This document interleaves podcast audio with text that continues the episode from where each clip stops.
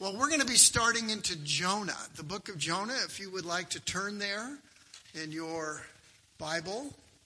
And we're going to be speaking on the first six verses, or I'm going to be speaking and uh, you interacting with God's Spirit. Jonah 1, verses 1 through 6. You know, Jonah is one of the most dazzling stories of outreach in all of Scripture. It includes blatant racism reckless stubbornness, sporadic obedience, spectacular miracles, and amazing grace. So, 2,000 years, though, after Jonah, another huge opportunity for outreach became available.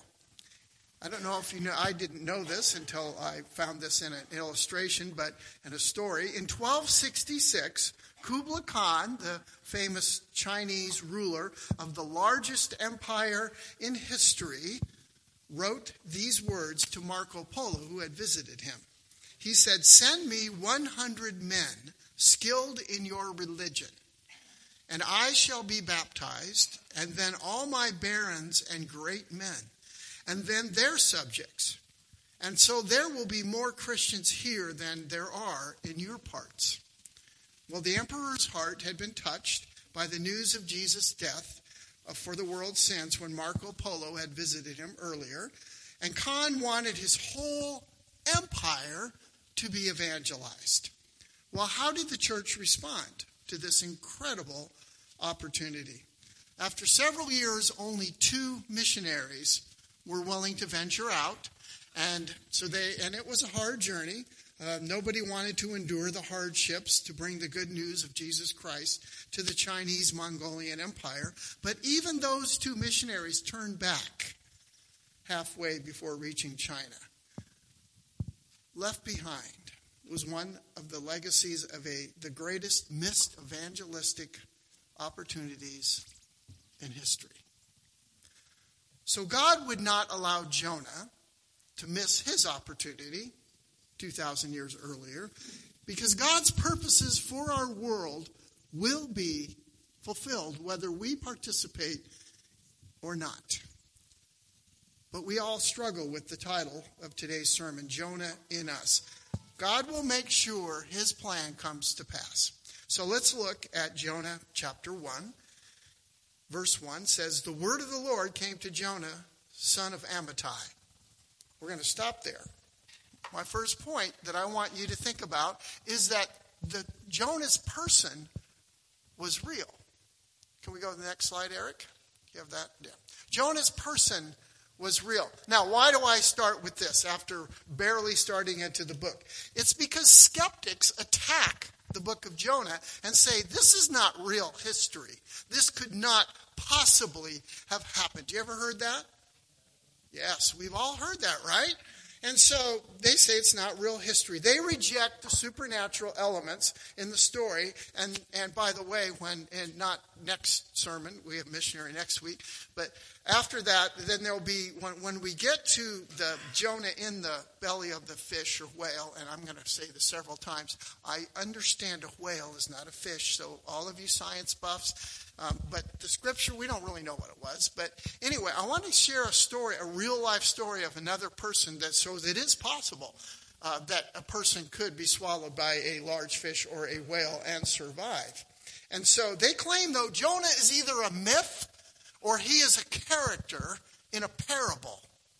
And this parable is just to teach us to obey God and to follow God. And, and today it is the principle that we will, will look at is to reach out to the people around us, even when we're not real happy about that. But Scripture doesn't look at Jonah that way, does it? Jonah was from a real town. He had a real father. It named his father Amittai. It's going to go on, and, and it says uh, in that verse that he was from, from Gath Hepher in, in another uh, part that's in Galilee. So a real place, real father, real person. And the Bible doesn't look at Jonah as a, a parable or an allegory or a myth that's teaching about obeying God. He's a real person in history. Jesus thought that. Let's look at Matthew chapter 12, verse 39 through 41. Jesus referred to Jonah as a real person in history. Verse 39 of Matthew 12 says, And an evil and adulterous generation seeks for a sign, but no sign will be given to it except the sign of the prophet Jonah. For just as Jonah was three days and three nights in the belly of the great fish, so will the Son of Man be three days and three nights in the heart of the earth. Verse 41 The men of Nineveh will rise up at the judgment with this generation and condemn it, for they repented at their preaching of Jonah, and behold, something greater than Jonah is here. Now, does that sound to you like Jesus was seeing it as an allegory or a myth or a, or a parable? No. This is a real person in a real judgment that will one day come. The men of Nineveh will rise up and speak against the generation that would reject Jesus. And so this doesn't make any sense. And Jesus' words don't make sense if this isn't a real person. The reliability and the authority of Scripture matter, don't they? It's important that we have confidence in our Bible. Because if you can't re- trust the Bible to report that this, this story isn't real about Jonah, then I ask you, how do you know what to trust in the Bible if Jonah is just a myth or a parable? Because the Bible treats it as history, as an actual real event. And if it's not, then the Bible's kind of misleading us. Jesus is, is misleading us. How do we know the other things the Bible says aren't true? And pretty soon, you know, you just like, well, here's some big things. You know, there was a group called the Jesus Seminar several decades ago that were going to study the Bible and find out which parts they thought in the Gospels were real about Jesus. Which actually did he really say and what got invented by the church later? And they came up with one saying Jesus made that they thought was authentic, and that's where he said, you know, render unto Caesar what is Caesar, unto God's what is God's, and everything else was made up. How, I don't know how you call yourself a Jesus seminar if you decided Jesus basically was running around telling things, or maybe the people later said that's not true. So they gutted the whole Bible. They gutted the whole Bible. Or the guy that said, you know, he handed his pastor his Bible because he needed to read something. The guy opened it up and there were huge sections missing. And he goes, What's wrong? What, why is your Bible so full of pages missing and, and whole sections cut out with scissors? And he goes, Well, those are the parts you told me weren't true. So the Bible has to be real, or what's the point? What is the point of even reading it if you can't rely on it? So is it just a man made book, or is it God's very word to us? And when we have confidence that what God says is true and we can rely on Scripture, then we have to do the even harder work of saying, wow, there's some stuff in there that's really hard to apply to my life. We talked about it some in Sunday school loving your enemies, blessing those who persecute you. There's hard stuff. But if it's reliable and we believe it's the Word of God and not just a man made book, then we got to take it seriously. So, verse 2. Jonah chapter 1. God says to Jonah, Go to the great city of Nineveh and preach against it, because its wickedness has come up before me. Now, what is Nineveh? Maybe, you know, Old Testament history is not your thing, and you're trying to like, Nineveh, uh, I've heard of it because of Jonah, but this is the central capital city of Assyria. Assyria was the first big empire. You're going to hear a lot about Babylon and Assyria. They're right next to each other, but they're not the same group.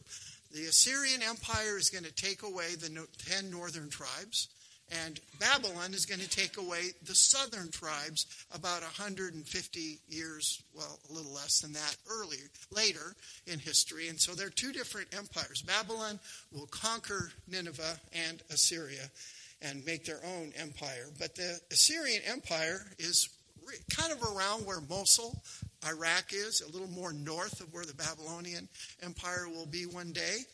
And they were the superpower for quite a long time through the, the 700s, through the 600s BC. They were the dominant power. And as you gathered, they subdued all of the Middle East. Nobody could stop them because they had kind of used iron weapons, which were superior to the bronze weapons. And so they conquered. They had great technology. They were not only a huge power, but they also were very cruel. And, and Israel had escaped for a little while, the, the, all of Israel and Judah, by paying a tribute to them. But here's what the kind of things that for hundreds of years were, the stories were told about Assyria. It was not unusual for them to burn whole cities and kill every man, woman, and child. There are caves in Israel that have pictures of Assyrian cruelty skulls bashed in, victims flayed and impaled, heads piled up to inspire terror, and they would carry entire civilizations or peoples away into captivity, which Babylon also would do, because it would then empty the land of the nobles and the leaders, and they would send them and scatter them. And, and the ten northern tribes, this is going to happen to them. This will happen to them because that's what Hosea and other prophets told them. But so one historian said, you know, these stories that you hear about Assyria would be almost too much to believe if the stories weren't chiseled in stone on obelisks, you know, those things that look like the Washington Monument. They're in stone, bragging about their cruelty because it was an intimidation psychological warfare, in addition to their high technology in destroying civilizations. So these are not a good people, would you agree? And the final ominous factor is that these prophets that I mentioned, like Hosea, prophesied that they that Assyria would, would conquer and, and deport and take away the northern kingdom, the ten tribes of Israel, who then were scattered. And that did indeed happen 40 years later. So, if you're Jonah and you hear this, Go preach to Nineveh. You know, in 40 days I'm going to destroy it. You might kind of think, like Jonah, why would I want to go to people that horrid, that mean, that cruel, uh, that dominant, and, and all of that? Uh, he's got good reason. They're the sworn enemy. He doesn't want to see him saved. He wants to see him destroyed, right? Wouldn't you? So, number two on your outline, if you're following in your bulletin, Jonah's mission was uncomfortable. Jonah's mission was uncomfortable. That's actually an artist's imagination rendering of what Nineveh looked like. Kind of looks pretty spectacular, doesn't it? And Babylon's capital, hundreds of years later, uh, in Babylon, the whole empire of Babylon would be even more grand, the seven wonders of the world. So they had the ability and technology to make beautiful places. So but let me ask you, as you hear this story, how will you feel about going to a people like that? But ask you maybe, because you aren't going to go to somebody that is so cruel, but maybe you're thinking, you know, is there people out there that you are thinking that you'd never want to be around? Some people that God says, I want you to go talk to that person who's from this country or from that economic group or, or from that political party, even. And you're thinking, I don't want to be around those kind of people. I struggle to be around them. There's an economic group, you know, they make me uncomfortable. Or maybe there's actually just a person, a particular person, and they have done and said things about you or to you, and you just feel like, you know, God, don't make me talk to them. I don't like them. You know, and they and they've not been nice to me. So I would rather avoid them. And so I'd ask as we launch into Jonah, are we really that different from Jonah? So the message is the Jonah in us because I think we all have resistance to fulfilling what God wants us to do in talking to other people, especially if we don't like those people or we're not comfortable with those people. I have a little more to say in a, in a couple of minutes, but let's go on to verse 3. So Jonah ran away from the Lord and headed for Tarshish. And he went down to Joppa which is on the Phoenician coast, where he found a ship bound for that port.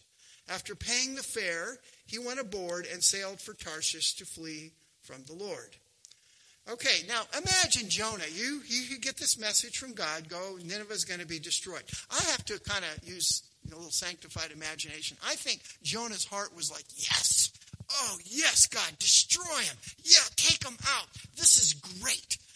I've just been waiting for something like this. I, I'm going to love to prophesy to everybody around me in Israel how they're going down.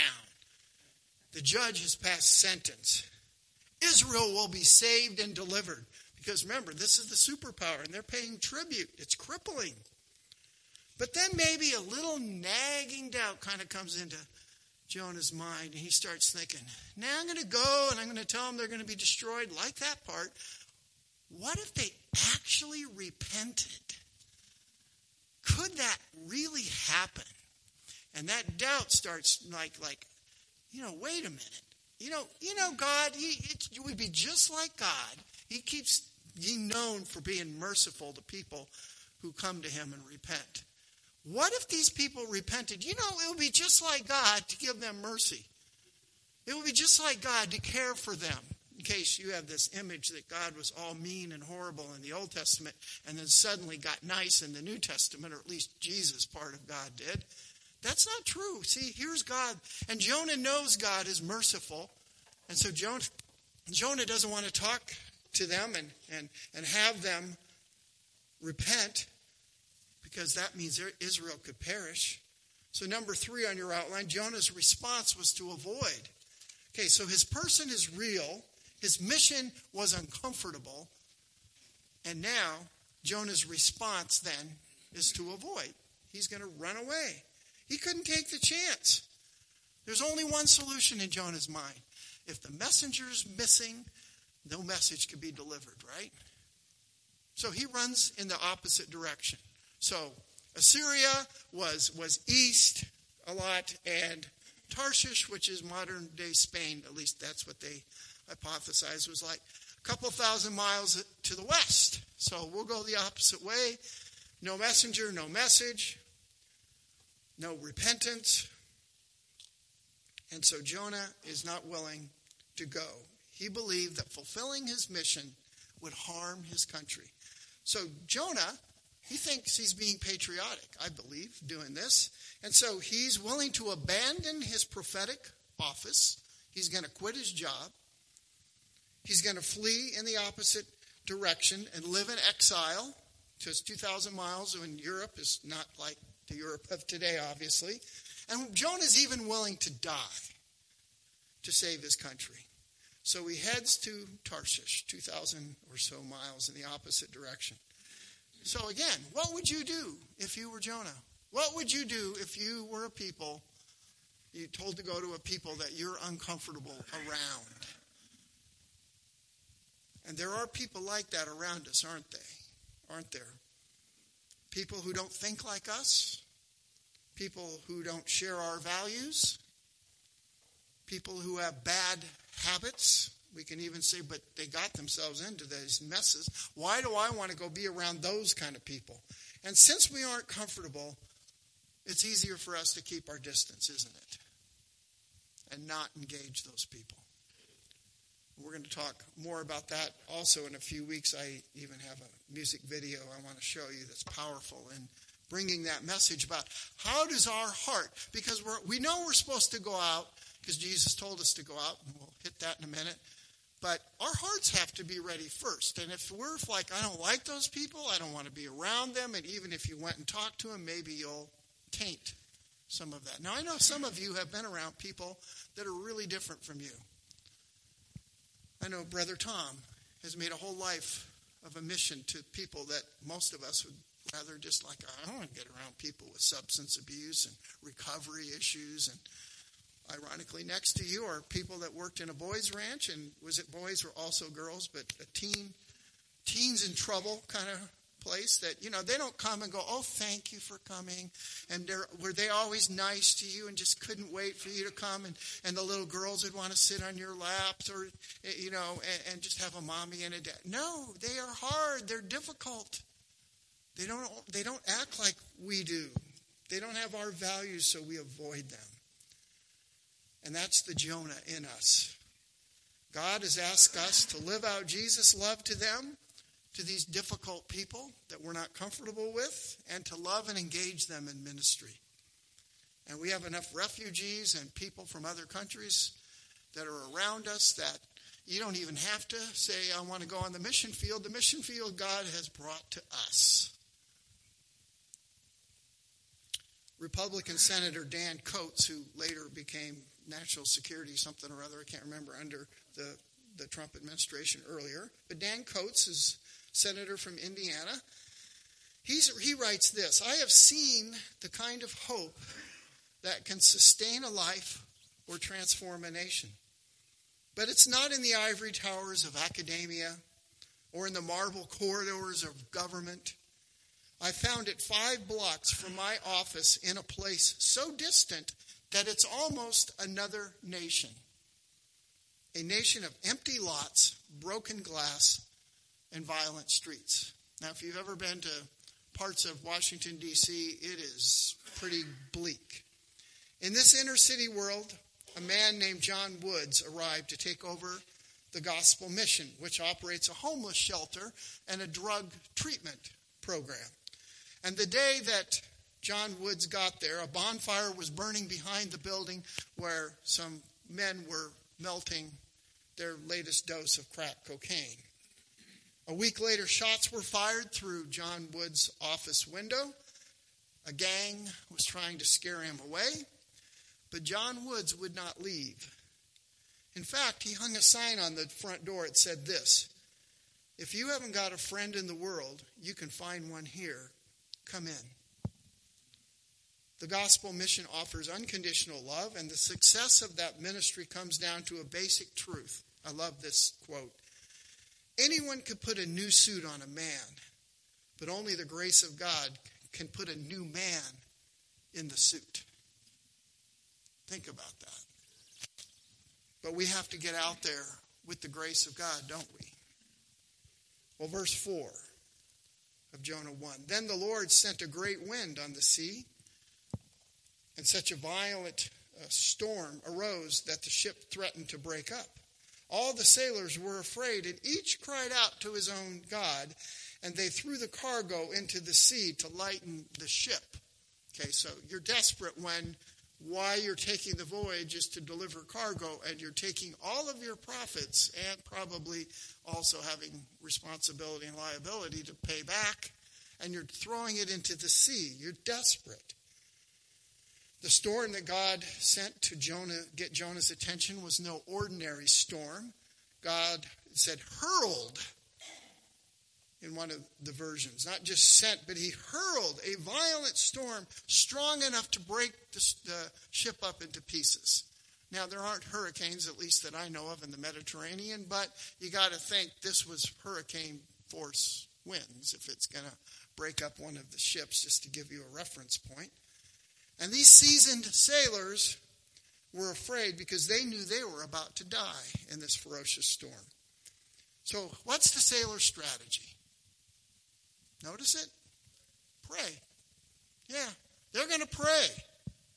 And hold that hold that, that contrasting thought because I got something in a minute to say about a different response of Jonah's. But their strategy is to pray. So the Phoenicians believed in many different gods. And so, which was common in that day and time was that, you know, there's a bunch of gods out there. You got to figure out which one you've offended. And so they're going to pray to multiple gods and try to figure out which one needs some appeasing. And they believed that they needed to cry out to these gods. And so notice their spiritual sensitivity. They know something bigger than themselves is at work. You know, so they're on their knees praying. Now, not praying to the right God yet, but they're praying. So, verse 5, the last part. But Jonah had gone down below deck, where he lay down and fell into a deep sleep. How do you sleep in a hurricane? I mean, the ship's going to be bouncing, right? Iron stomach, I guess. But the captain went to the ship, goes to him and says, How can you sleep? Get up and call on your God. Maybe he will take notice of us and we will not perish. Phoenician, pagan sailors, believing multiple gods, are praying. The only guy that knows the true God, that there is only one God, and that's the God in heaven, all powerful, who created the universe, created this storm. The only believer and what's his response? He's asleep. He's indifferent. He does not care about the Ninevites or the Assyrians. He doesn't really even care about these sailors. he probably just, I'm going to go to sleep and then I'll drown. So Jonah makes no effort to even talk to God. He has indifference. But you know what? God's not going to let Jonah off the hook because God expects his commands to be obeyed. And this time, unlike what will happen to Kubla Khan, where, where God allowed that to happen for his own sovereign purposes, there, by the way, today are millions of Chinese Christians. So it's not like, you know, they didn't have the, their religion didn't let them respond. They, anyone can respond to the grace of God when He quickens our heart. So God's commands will be obeyed. And so, number four on your outline, God's response was discipline. So Jonah's real, Jonah's mission's uncomfortable, Jonah's response, avoid, but God's response, discipline. And so, Jesus also gave us a mission to obey after his resurrection, right? In the Great Commission, where he says, Go into all the world and make disciples. And so it, it isn't like, you know, go overseas and make disciples. That's it is involved. Because he would say, Go to Jerusalem and uh, Judea, Samaria, and the uttermost parts of the earth, kind of concentric rings in Acts 1 8. But Jesus says, it really, if you looked at that, the Great Commission, it would literally read, As you are going, make disciples, baptizing and teaching. See, there's only one main command in that Great Commission it's to make disciples. The going part is really like a in your life, wherever you go, here, there, overseas, as you're going, make disciples. It's a lifestyle. Not just for a few missionaries, but for all of us. To help accomplish that, God gives us the Holy Spirit. He's the one who's going to change their hearts. He's the one who's going to make them able to respond. But you're still supposed to go, and you're still supposed to cooperate and be part of that process. It's really not a if you feel like it or here's one of my suggestions, but you kind of figure out what you want. It's a command, it's not an option. And God gives you the divine resource of the Holy Spirit to accomplish that. Now, I know there are a few of you that are great at walking up to strangers and to anybody, and you can start a spiritual conversation. I love to talk with Jim and Lou Myers because I think Jim has and Lou have that the gift of evangelism. And he tells these you know people that you think oh bikers and all kinds of people they're not going to come to you know he talks to them our own Jim. Did you know that? Now, he's great at that, and, and for some reason, God doesn't I think, hasn't told me to talk to, to the Hells Angels in my, in my life. Now, maybe he will, or maybe I missed something, but, but so I think, well, I could never be like Jim. I, I haven't, my pastorates haven't been marked by all this evangelism and these converts from these really rough parts of, of our society. So, you know, what am I supposed to do? But I read several books since I was struggling with that thought. One of them early on called Lifestyle Evangelism. I can't even remember the author. But it talked about, you know, you may not have the gift to walk up to strangers and strike up a conversation. Or, you know, the joke we would say is the guy is on an elevator and reaches for his wallet and a four law track or a Billy Graham track falls out and the whole elevator prays to receive Christ before they get to their, their floor. I wish that that was my experience, but God, I thought, has, has given us as you are going. That, and he talks in Corinthians 1, 1 Corinthians 1 about, you know, I planted and Apollos watered, but God brought the growth. And I like that idea of a seed, you know, because sometimes, you know, some of you, your your job might be to break up the ground. And you're just kind of loving on people and you're doing things for them and and you don't get very many spiritual conversations but they notice something's different about you. You ever notice that they, they notice it but you're like god come on i want to share the whole gospel but you don't feel like god has said it's okay yet so but you're kind of a break up the ground to get the seed ready to plant and and some of you have spiritual conversations even as you break up the ground or you find somebody willing to let you plant a spiritual seed. And then others of you, God brings along to water, and you keep pouring it on. And I've said last summer that average of Christians who become people who become Christians, you know, like like very few come become Christians on the cold calling stranger, but most 85% they know somebody. It's relationship. And it's an average of 8 Christians that they know in their life who help them make that decision. And it's a process. Eight of us that per per convert that make a relationship with them. So there's a lot of planting uh, and, and there's a lot of cultivating the soil and planting seeds and watering that goes into that process. And so you are just as much involved in evangelism if you are a, a break up the ground, plant the seed, and water the seed with spiritual conversations and encouragement and love and acts of care, like we said last summer prayer, care, share. Remember, pray for seven or five people in your circle of influence and see what God does? So you are just as much a part of outreach. So don't be asleep in the bottom of the ship during the storms that threaten to destroy our society. I mentioned last week, you know, those people are panicking out there over the coronavirus. And I'm not telling you not to take precautions or not wash your hands and just, I mean, but we have to trust God and we can't go hide in our homes and say, I don't want to be out there in the public. It's too risky because God's calling us to go out. And this is actually one of the best times to go out because people are terrified. Did you notice that? And so, you know, in the first couple of centuries, by the way, how did the church grow exponentially?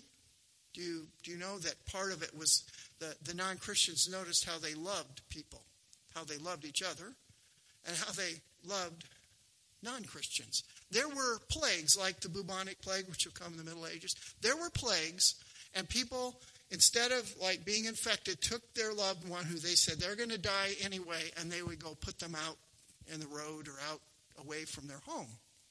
The Christians would come along and take them in. Some of the Christians died from the plague doing that. But it sure got the attention of the world. You know that they didn't have abortion, or if they, they did it, mostly they just took the child once it was born and just put it out to die. Christians would go and scoop up these unwanted babies and they would put them in their own homes. And so this got the attention of the world. So we have to go out and engage, even if there's, you know, you think, but it's, there's some risk. But are we here to be safe or are we here to be God's representatives on earth? Take precautions buy food and, and hand sanitizer. I'm not saying don't do those things, but I'm saying don't hide. You don't have to shake hands. You can fist bump and elbow bump and greet, wave your hand, but talk to people. They're terrified. Maybe we're terrified. That's kind of why Dan read Habakkuk.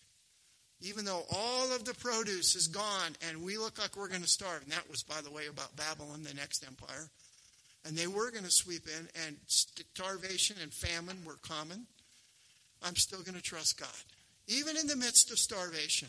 So, can we? Can we trust God in this time right now to do what He is calling us to do, to be faithful, to engage our neighbors and give them the hope in a crisis, and the, even when this is over, to give them hope? So, don't be a Jonah. Final story. A few decades ago, a church started a ministry called Jesus Action. The church simply posted signs around their neighborhood inviting people to call the Jesus Action phone number if they needed help. So, church volunteers would respond to these various requests. They helped with gardening and shopping and babysitting, taking people to the doctor, or maybe just somebody who's lonely and needs a conversation. It didn't require a whole lot of training to be in Jesus Action. Almost anyone could do it. And these people never force Jesus on the people they serve. But eventually, many of the people ask questions and many come to faith in Christ. So one day, this woman calls up the Jesus Action phone number. She'd just gotten out of the hospital. And so um, she, she needed some help She's a single parent. She needed someone to take her shopping for food and help her wash her clothes, and she didn't really know how to get her sixth grade, or sorry, six year old into school. And so she's seen the Jesus Action number and she calls this number. And the conversation goes something like this She says, Is this Jesus Action on the phone? A volunteer named Mary answers, Yes. Well, the woman went on, I want the action, but I don't want the Jesus. I don't want anyone ramming religion down my throat. So Mary assures her that's not going to happen. And Mary goes and helps her with her washing and the shopping. And so the woman invites Mary to have a cup of tea and sit down and talk. So 10 minutes later, the woman blurts out, Okay, what's all this about Jesus? Mary reminds her, Hey, we had an arrangement not to shove religion down your throat. But the lady insisted. So Mary shared the gospel and prayed with her. Now, outreach opportunities often result in simply caring. It comes from caring for people's needs. Remember, prayer, pray for those five people in your circle of influence. Share, which at this point is just share about your life. Share, you know, just naturally. You know, uh, this this medical thing happened, or, or, or but obviously the coronavirus. And, and here's I'm I'm believing God is going to take care of me. I'm not guaranteed that I won't die, but I'm looking to God and I have hope. I'm not living in panic. That would be something you could share. It doesn't have to be the four laws or four steps to peace with God. And then sometimes you do have a spiritual conversation and they want to know about Jesus. And then you can tell them, you know, this was God because we can't work our way to God, right? We can't be perfect. It, it says at the end of, of Matthew 5 to be perfect as God in heaven is perfect. And since none of us can be perfect, we're never going to get there. We can't be holy. And someday I'd like to do an illustration, bring a big thing of water and have one little tiny, you know, quarter teaspoon of, of manure from you know that we put on our lawn and put it in in you know like a two quart two liter thing and just mix it up and, and ask for volunteers to come and drink the water. But hey it's only a quarter of a teaspoon. It's just a it's, it's just a tiny little bit but it's not pure is it? So we we have the same reasoning or people in the world have the same don't have the same reasoning because they, they think, well, I'm basically good. Sure, I do a few things wrong here and there and, and such, but it's, you know, it's just a quarter teaspoon, but it's enough to taint the water. So we are not holy. We are not perfect. We can't earn our way to God. And so when we look at this whole idea then of what do I do then? Well, God said, well, the solution is I'm going to come down to you. And it isn't going to be about you working your way, it's going to be about you trusting the Jesus. I loved in the evangelistic training the bridge illustration that God built the bridge to us. We think that we can jump over the Grand Canyon. We can't, even if you're a whole lot better jumper than me, and believe me, I'm not a good jumper. You're still not going to make it across. But God built the bridge, and all you got to do is walk on the bridge. And that's all, you know, you could share with somebody something that simple. Jesus, who's God, came down in the flesh and God solved the problem by becoming one of us to die on our behalf because it took a human to pay the price for humanity. It took God for that application of that sacrifice to be infinite to all sins in all time. It's that simple to share with somebody. And ask them, are you ready to make a trust commitment? Faith isn't just, I believe it's all true but I want to live for myself. It's I am faith and trust are the same word in the Greek. The same Greek word can mean reliable, trustworthy, faith.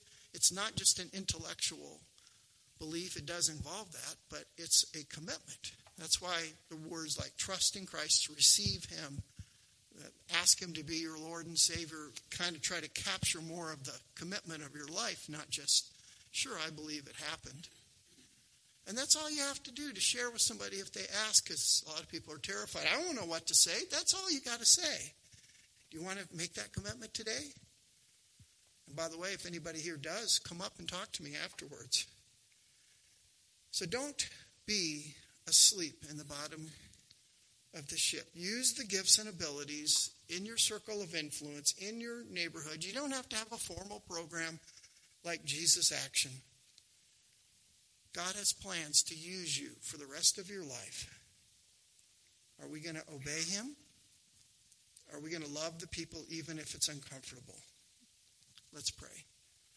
Lord God, help us to take these words seriously. And we admit it, they're uncomfortable to talk to people that don't think like us and have different values than us, who, Lord, have lifestyles even that we find just so tragic and destructive. And what would we have in common? And yet, Lord, you bring us across their path to love them and serve them and help them. So, Lord God, I just pray that you'd open our hearts that we will not be like Jonah and think we're protecting something. So we run the other way so we don't get those kinds of people in our church. Help us, Lord, to have a heart of compassion like you have, Lord. And help us to go out and reach our world and make disciples like Jesus commanded us to do. We pray in Jesus' name. Amen.